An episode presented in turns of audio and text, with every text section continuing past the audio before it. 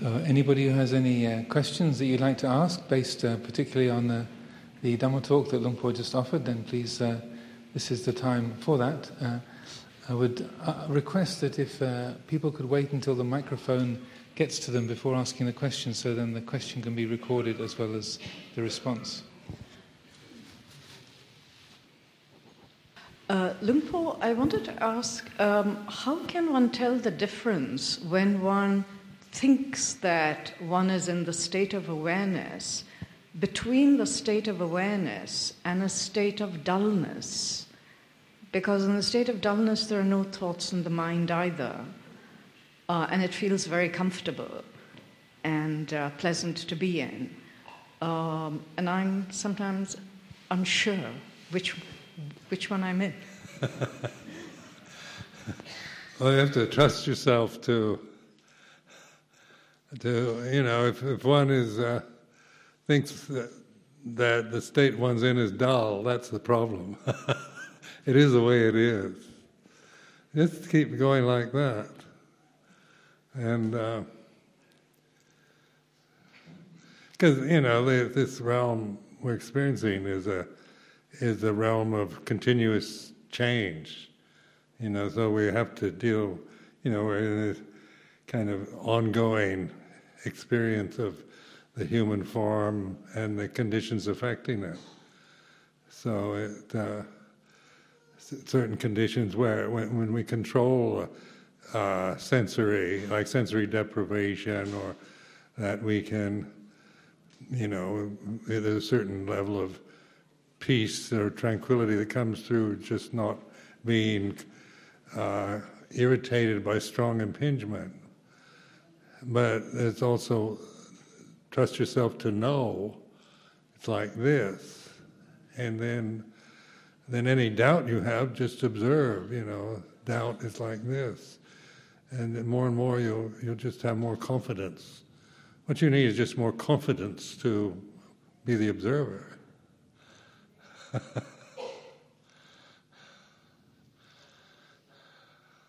Because when you think about it you'll get caught in doubt again.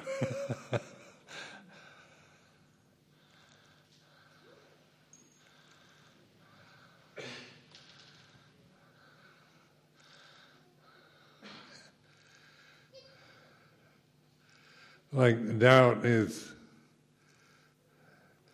it's important to recognize like doubt is a result of attachment to thinking and uh,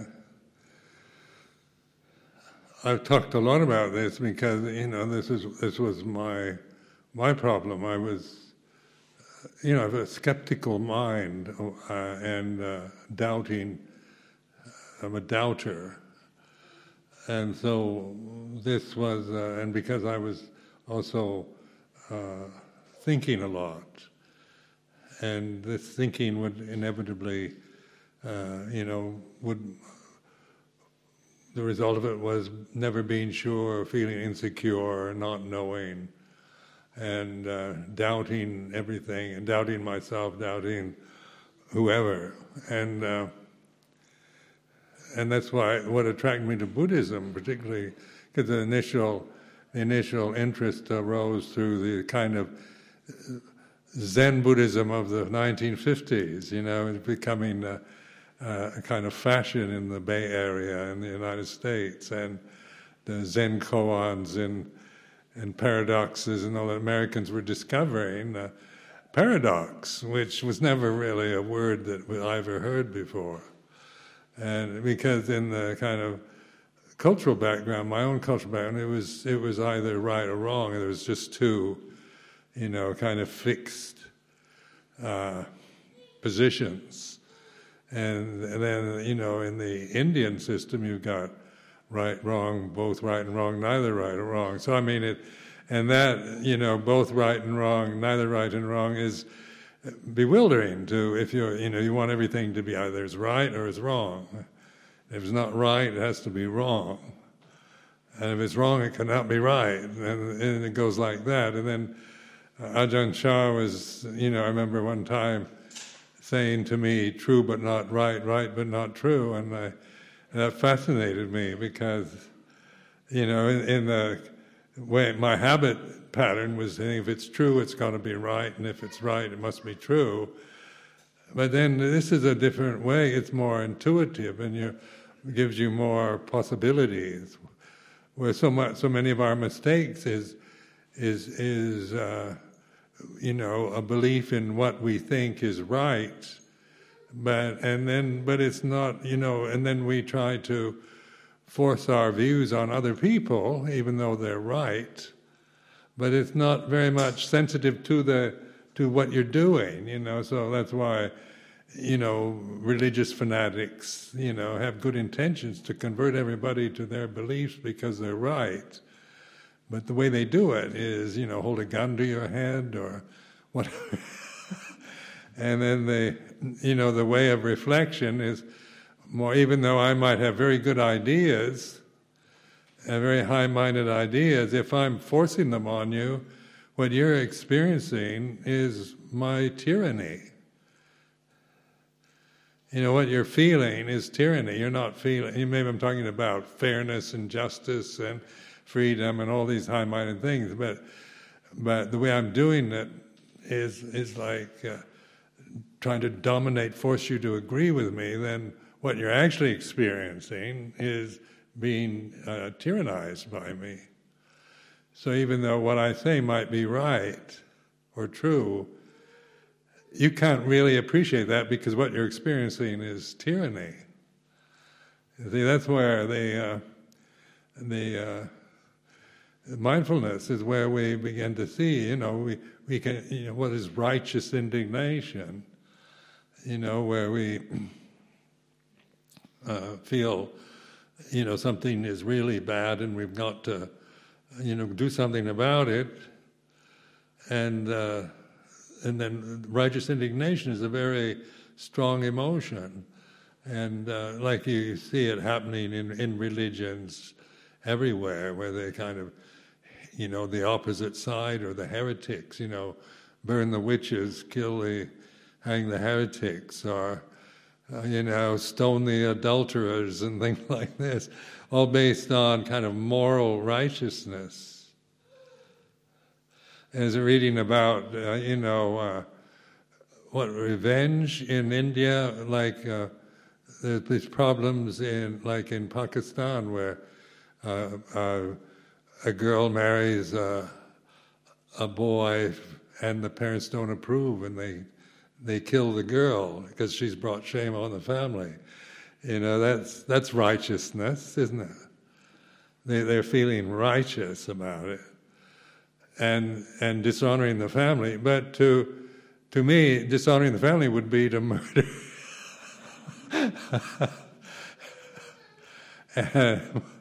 so it's, uh, you know, this is also very cultural. Eh, there's nothing absolute about it. But the way that we can get behind whatever cultural biases we're operating from is through mindfulness. Because wisdom is universal, it's not, it doesn't belong to anybody, in any religion even, or any group, but it's available to all of us through awareness of Dhamma, see, knowing the way things are.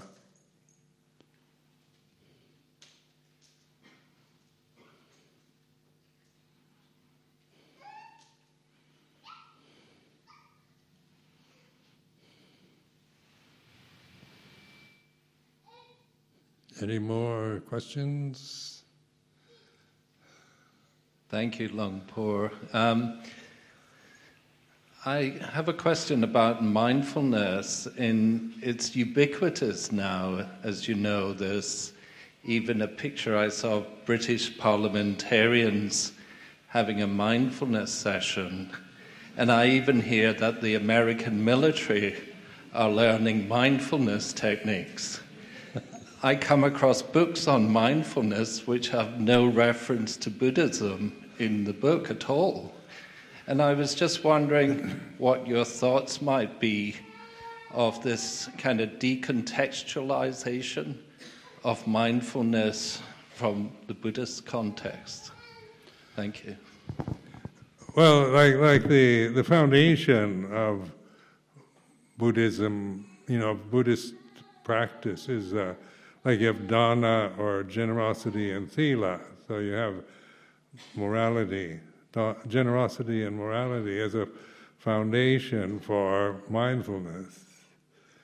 And uh, but mindfulness, you know, is uh, you can you know you have to be mindful to commit a murder or rob a bank or I mean it's you can train yourself in various ways through through mental training to to be you know be more accurate and more precise. And and uh, the military they're trying to reduce the amount of post-traumatic stress syndrome and you know to make uh, soldiers more you know not get caught up in in that kind of emotional trauma that they have to experience and you're involved in military actions. Well, you know, it's some people, you know, think you shouldn't teach mindfulness to the military, but um, I kind of feel, you know, e- even if you do, at least it's, you know, it's a beginning, it's an opening, and how far it goes. Uh, but even if you're planning to use rockets, and that's better to be mindful with them than heedless. but this is not Buddhism or anything. It has nothing to do with liberation or, or wisdom. It's just kind of mental training. And, and so many of the mindfulness practices don't use Buddhist terms in any way. You know, they, they don't want to be connected as a, to religion because there's this bias against religion now. It's like that religion is, uh, you know, a subject that people, you know, in the West, in the Western world, don't like to uh, bring up. You know, it's not, you don't mention it at parties or anything. uh, and you, and then it's, uh, you know, religion, religious forms are varied, and but we, you know, the problem with religion is being blindly attached to the form of it without realizing what you're doing. So then you you know, you become a, a Buddhist or a Christian or a Jew or something or other by this identity with the, with a religious name or or ceremony or uh, culture. But like with Buddhism, you know, like in Thailand, it's mainly a Buddhist country, and most of the people, you know, 95% would consider themselves Buddhist. But how many really understand it, you know? How, how many really are mindful of it, or is it just a cultural identity? And that's the problem with any condition, you know, it, it's, uh, you know, you can be a member of the Green Party or conservation movement or pure air and, and become a fanatic, or the, uh, the ones who uh, who are against abortion, killing the doctors that perform. this is this is uh, you know absurd in a way, but it's it's a position one takes that blinds you to to what you're actually doing and what you're actually thinking. And of course, the thinking process leads on. You know, if you start from abortion is evil and bad and immoral, then the logic from that is that anyone who performs them is bad, evil, and immoral. And then the idea that to kill them is, is uh, you know, a good thing to do. I mean, there's a kind of logic there, but it's based on ignorance and not understanding. I don't know what to say about you know, what you were saying, you know, how far it will go, but I mean, it is uh, now in the consciousness of Western world, where, we say, 20, 30 years ago it wasn't at all. You know, people, you know, didn't didn't know what that meant or didn't use the word, but now they do. You know, it's used for everything, but you know, they, uh, but it's, it has different, uses in different, like for reducing stress, stress reduction, or dealing with chronic pain and so forth. It, you know, mindfulness will help no matter what. In terms of like so much of our stress and and neuroses are caused through just blind habit patterns, not very skillful ones that that we keep uh, repeating over and over and not knowing how to deal with it or what to do about it. Uh, so, and mindfulness, you know, good mindfulness therapy will let you become more aware of what what you're attached to and why, you know, why you're attached to these things. Uh, and that that's certainly helpful on a, on a personal level. But saying with Buddhism, it's for liberation from ignorance. So it's, it's taking mindfulness to its ultimate uh, ability to to free us from old illusion. And and I really like that. You know the the uh, sequence when the, in Theravada Buddhism where you dana sila bhavana, you got the the the path of a Buddhist, you know, like dana and sila.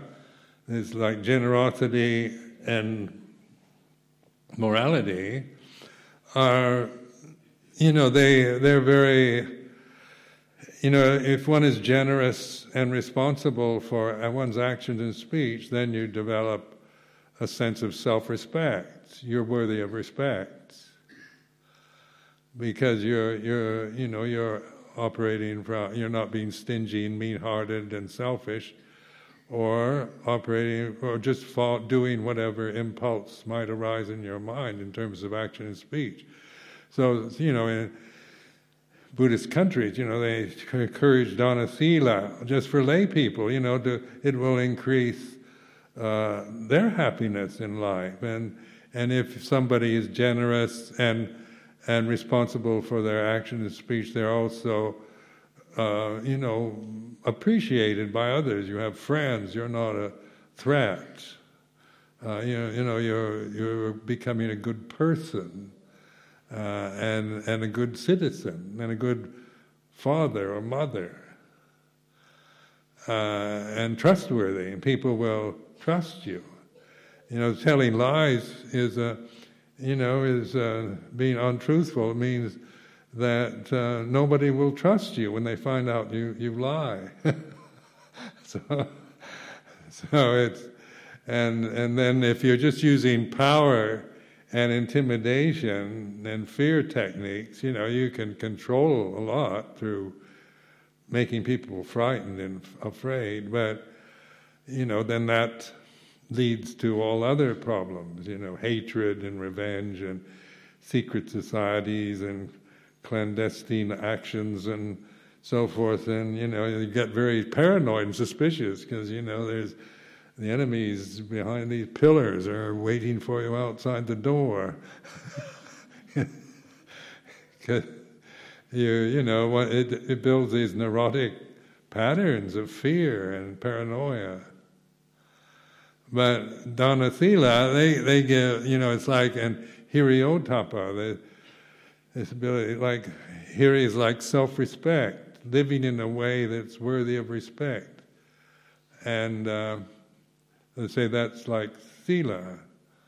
You know, you're living your actions, your relation to your own life, your own body, and the society you're in is, you know, based on not exploiting others, being responsible, right speech. They, nowadays, people talk about free speech, and they've got all this political correctness, afraid, you know, you, you might offend somebody uh, so they have all that kind of go to the extreme of political correctness and yet at the same time free speech. And yet I've never heard so many four letter words being, or not many four letter words, but the ones that are constantly used, you hear all the time now. I mean, in America, you know, that's the kind of language we used when we were sailors out at sea. And now everybody speaks like that. and so it, it's, uh, you know, there's this right speech, or it's free speech maybe. And in Berkeley, when I was there in '63, there was this free speech movement. You know, Mario Savio and the, the, ability to use four-letter words in public, because at that time you weren't allowed. You know, it was wrong, criminal action to use four-letter words in public.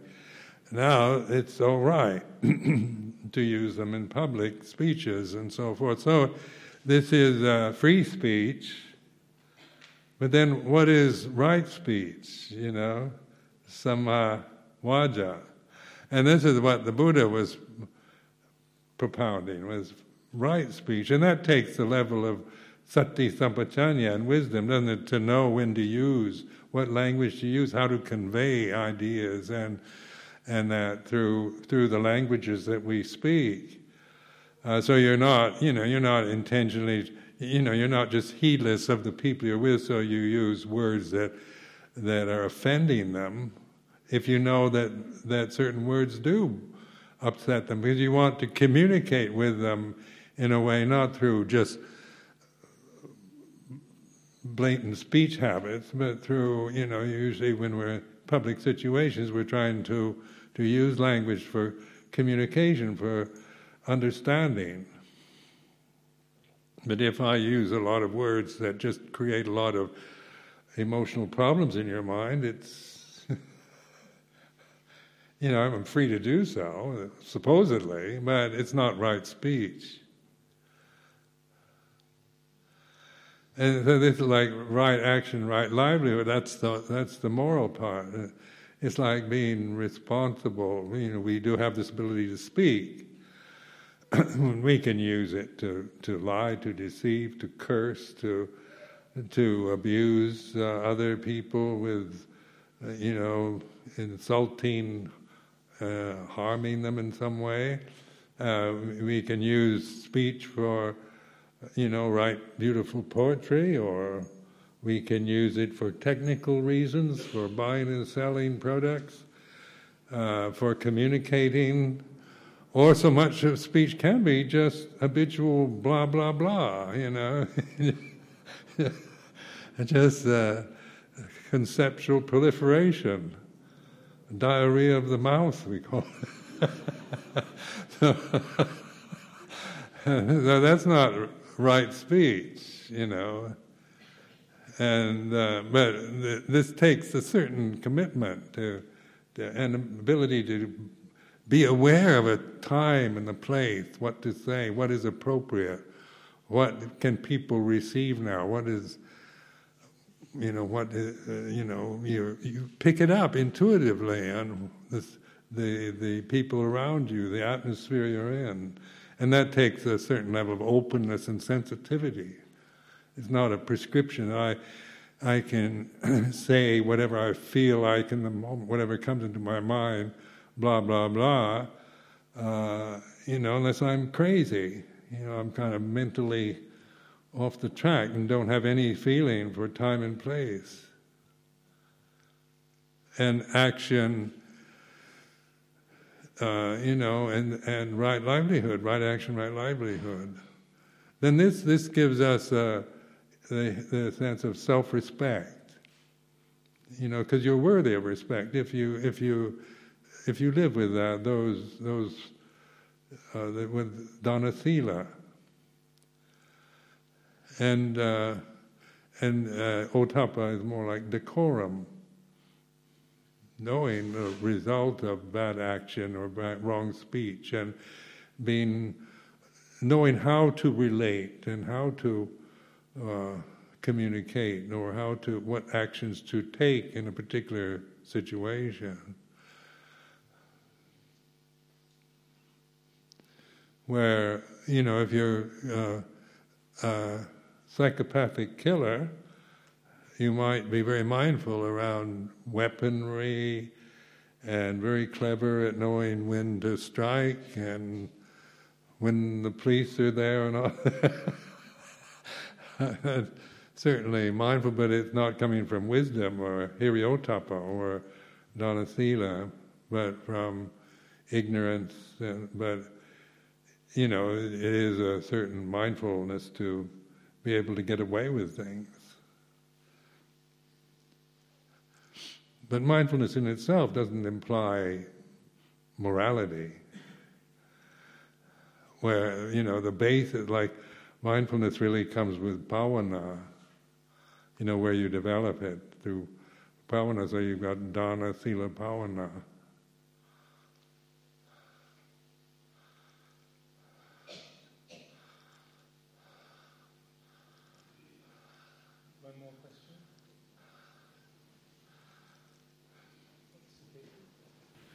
Hi. Can I just ask, um, how old were you and what was it that drew you to become a Buddhist in the first place?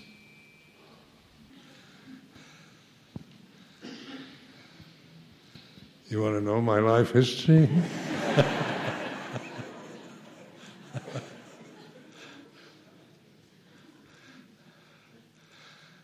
well, it's like. I, I don't even understand it myself. but it, um, I, I, came across, even though I was aware of Buddhism, you know, I, I I'm, was born and grew up in Seattle, Washington, Northwest. And I also, uh, before I was in the military, I had two years of undergraduate work at the University of Washington in the Far Eastern department. I always have this fascination for Asia, China. I studied Mandarin when I was 17 years old and Chinese history in the, the University of Washington. And there's been this fascination, and it's not, you know, I don't know where that came from because it's not part of my cultural or social background at all. So I met the Master Hsuan Hua years ago in California. It was a Mahayana monk, and he told me we were monks in China in a previous life. he and I together. Know, I, I think, well, that's a good enough explanation. but I don't really know myself. But the, the, uh, when I, I encountered Zen Buddhism in Japan when I was in the Navy, U.S. Navy, which was around 1955.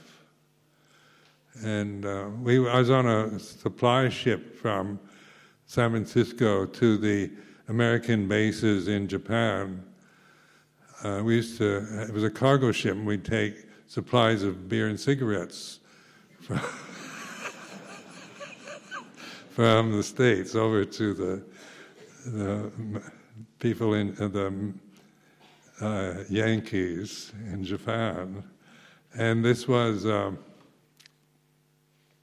and in Japan, because I had this, this interest in Asian culture and Asian things, then, you know, anything Asian would kind of trigger off some kind of interest. And, and, I, and somebody gave me this four volume set of R.H. Blyth's uh, translations of haiku poetry which was published in Japan at that time. It was, uh, it was a rather nice set of uh, books named after the four seasons. And, uh, and I, I was quite interested in that, in haiku poetry, and then they mentioned Zen Buddhism. and I'd heard somebody say, some friend of mine, when I was in uh, University of Washington, uh, he was very, very cynical person and very uh, critical of any religion. And, um, and so he had this very cynical attitude about religion. But he did say to me once he'd heard that Zen Buddhism was all right. so when I had these uh, haiku poetry books, and then they mentioned Zen Buddhism, and then this very cynical friend uh, had said Zen Buddhism is all right. I kind of took an interest. And, and at the time, like in San Francisco, which is a home port, they, they were publishing the uh, D.T. Suzuki's books. He wrote in English, actually, I think in the 20s or 30s. And, uh, but they were out of print. And then, then in, uh, at that time, 1955, they were uh, in the States at that time it was called the paperback boom because before paperback editions were all like cheap pulp fiction uh, kind of things, you know, not very good literature, and and if it was considered good literature, it was hardback. But by 1955, they were publishing paperback editions of Shakespeare and Victor Hugo and you name it. They were available, and they were republishing D.T. Suzuki's works in paperback. And so I found found a copy in one of the bookshops in San Francisco, and that really set me off. Like I, I used to get high as a kite just reading, go out to Golden Gate Park and by myself and and read D.T. Suzuki, and think this like something in me was so awakened through that kind of way of thinking. Uh, and and I, it was very intuitive because if you'd asked me what it was about, I probably wouldn't be able to tell you. You'd think I was crazy or something, you know. It was because I had no way of talking about it, and I didn't even know why. But I had this tremendous fascination for this way, for what I was reading in these books. And, and that, that's continued up to this present time, you know. That was about 20, I was 21, 21 years old. This is, I'm 80 today. So, what it is, you know, that, that, that, that propels us in the directions we've taken, you know, I don't really know myself. I feel like like you know when I when you really get to know your personality, you know you really understand what personality is, what Sakkaya Ditthi is, what the ego is. You know, it's it's it's nothing. It doesn't have any soul or heart to it. It's just a conditioned way of thinking and perceiving, and it's totally untrustworthy. But beyond the personality is uh, there's uh, this intuitive was where you connect to a universal intelligence or or you know the world soul or spirit whatever you want to call it it you know don't don't you know buddha nature or the different ways of talking about it but the words don't really matter because it's it's unnameable really. It's, you can't describe or conceive it but you feel it. Like the more you open to the present the more you feel, the more you're aware of a universal reality that that operates through these forms rather than your own personal conditioning and and uh, habit patterns. And so this is, and then the um, I became fascinated with Krishnamurti when I was in graduate school, and so I used to read uh, anything by Krishnamurti. And he inspired me. But then I found that uh, you know he was he was very negative towards religion and uh, critical, saying, "Don't meditate, don't do anything, just go out into the with nature and listen to the sound of the wind and the birds." And so I used to go out into the Berkeley Hills, you know, and uh, Berkeley has the universities on the flatland, and then above are these beautiful hills you go up there and open to the nature. And uh, I don't know what's going on. My mind would start getting caught up with doubt and and restlessness and so forth. So, uh, you know, I, I realized Krishnamurti was, you know, he uh, he was uh, he didn't give me anything to, to use, any practical method or anything. So when I started taking interest in Theravada, that's, that's what I liked about the Theravada school, because it, it's very practical and you have, you have things, you know, like Four Noble Truths and teachings from the suttas that, you know, at first you grasp, so it's all about not grasping. You know, the essence of Buddha's teaching is non grasping, but in the beginning, you need to grasp because that's what you're used to. and if you're going to grasp something, grasp something good, you know, and then you become aware of grasping, you know. So it's, uh, and that's where Krishnamurti, I was grasping the idea that you shouldn't grasp anything. And, and I didn't have a clue how, because I was so caught in that, that uh, habit pattern of thinking and, and grasping even what Krishnamurti was saying. And I remember he used to get exasperated sometimes with his own followers, like because they'd be, they'd say, you know, he'd say there are no Krishnamurtiites, and and he get he get he even show a lot of anger and dosagery kind of character, uh, because people were going around saying they they weren't didn't belong to any religion, but they were Krishnamurtiites, and then. Krishnamurti There are no Krishnamurtiites. And that is like the life of Brian is a we're Krishnamurtiites that aren't Krishnamurtiites. it's absurd. So it's not about where where like uh, you know just going to Bangkok. At first, when I was a layman, I I started meditating at Wat Maha one of the big temples in Bangkok and with the Burmese method, the Mahasi method, and that gave me something to grasp in the beginning, you know. So you, you you've got this uh, rising, ceasing practice, uh, and you observe the rising, ceasing of the abdomen, and, and you know, it gave me something to do at first. That uh, I wasn't just left there, you know, they're just open to to the universe, even though that was inspiring to me. That's what I wanted to do, but I, I, you know, I understood the words, but I didn't know how to do it. So, in the beginning, it was just learning concentration, to concentrate on uh, something happening now, like breathing, uh, which had never occurred to me.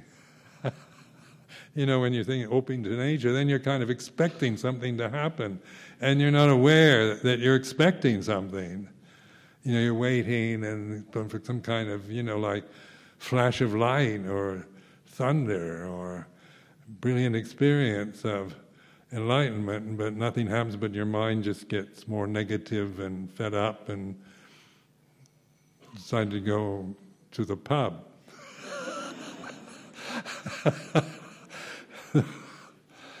Where at least with uh, rising, ceasing, uh, and then the, then I found the. That's why I always mention the Four Noble Truths because I found that that you know was such a, an insight for me to to have that form to take because I I suffered a lot not because of uh, I was being persecuted or abused by anyone it was just it was the suffering of my own mind. And in the Peace Corps I went in the Peace Corps 1960 465, I was in Malaysia, in Sabah, in North Borneo, and I was in this kind of tropical paradise, uh, this little seaport on the east coast of Sabah. And now it's a resort area for scuba divers and whatnot. But it, uh, at that time, it just uh, Sabah and Sarawak had just been released from the British colonial system and, and were part of the Federation of Malaysia. So that was absolutely new. So the old British colonial structures were still operative while I was there. And in fact, the district officers were British in the town I lived in. And there I had, as in a tropical paradise, had taught, taught English in a Chinese uh, school in this little town, and and uh, it was quite pleasant. Chinese children were much easier, much more obedient, much more polite and respectful than American children, and so it was quite easy. quite pleasant, and uh, so I didn't not terribly stressful. I had time to snorkel and and swim on in tropical islands and go boating. There were three Chinese millionaires. They were smugglers to the Philippines, and they they'd put on uh, these incredible banquets, and the only time I've ever had a taste of Napoleon brandy was in Semporna, this little smuggling port on the east coast of Sabah. And they import the best kind of things for us. So here I was, and you know, having a good time, tropical paradise, pleasant work, good friends, but I, I managed to create endless suffering in my mind, you know, that wasn't, I couldn't blame on anything around me. So it became obvious, well, you know, it doesn't matter where I go, I'm going to take suffering along with me. In a tropical paradise, I suffer. Go back to Berkeley, I'll suffer. Wherever I go, I take it with me. Uh, how do you, what do you do about this problem? Is there an escape from suffering? And of course, in the, in the 60s, you know, at this time, the drug scene was, was developing to, to, you know, quite rapidly. And, and so everybody was into drugs and things like that. And, and so I thought maybe I'll just become a drug addict and, uh, and just drown myself in drugs till I drop dead. Because I, I realized there, you know, I felt this kind of despair with life at that age. I was 30 years old. Except this one hope, one interest was in Buddhist, Buddhist meditation. I still had that. And of course, Malaysia, the place to go when you're in Malaysia, if you're a Buddhist, is to Thailand because it's nearby. So I went to Thailand, and from there, you know, after I uh, finished my contract with the Peace Corps, I went and started practicing meditation at Wat Maha That, which led me on to the present scene. But it's, you know, this, this, because I never thought of myself as a special or unique kind of character, I, I more or less had assumed that I was a kind of misfit in the society. I didn't see myself as a kind of leader of mankind or you know a mystic or some highly spiritual being i saw myself as a kind of uh, maybe misfit something didn't quite have the the whole deck of cards that some people seem to have and so i, I uh, but this one interest in, in Buddhism, you know, has pursued me from 21 years, from the age of 21. Well, that's a gift, isn't it? Where did that come from? I don't know, you know, because I wasn't the only one influenced by Zen Buddhism at that time.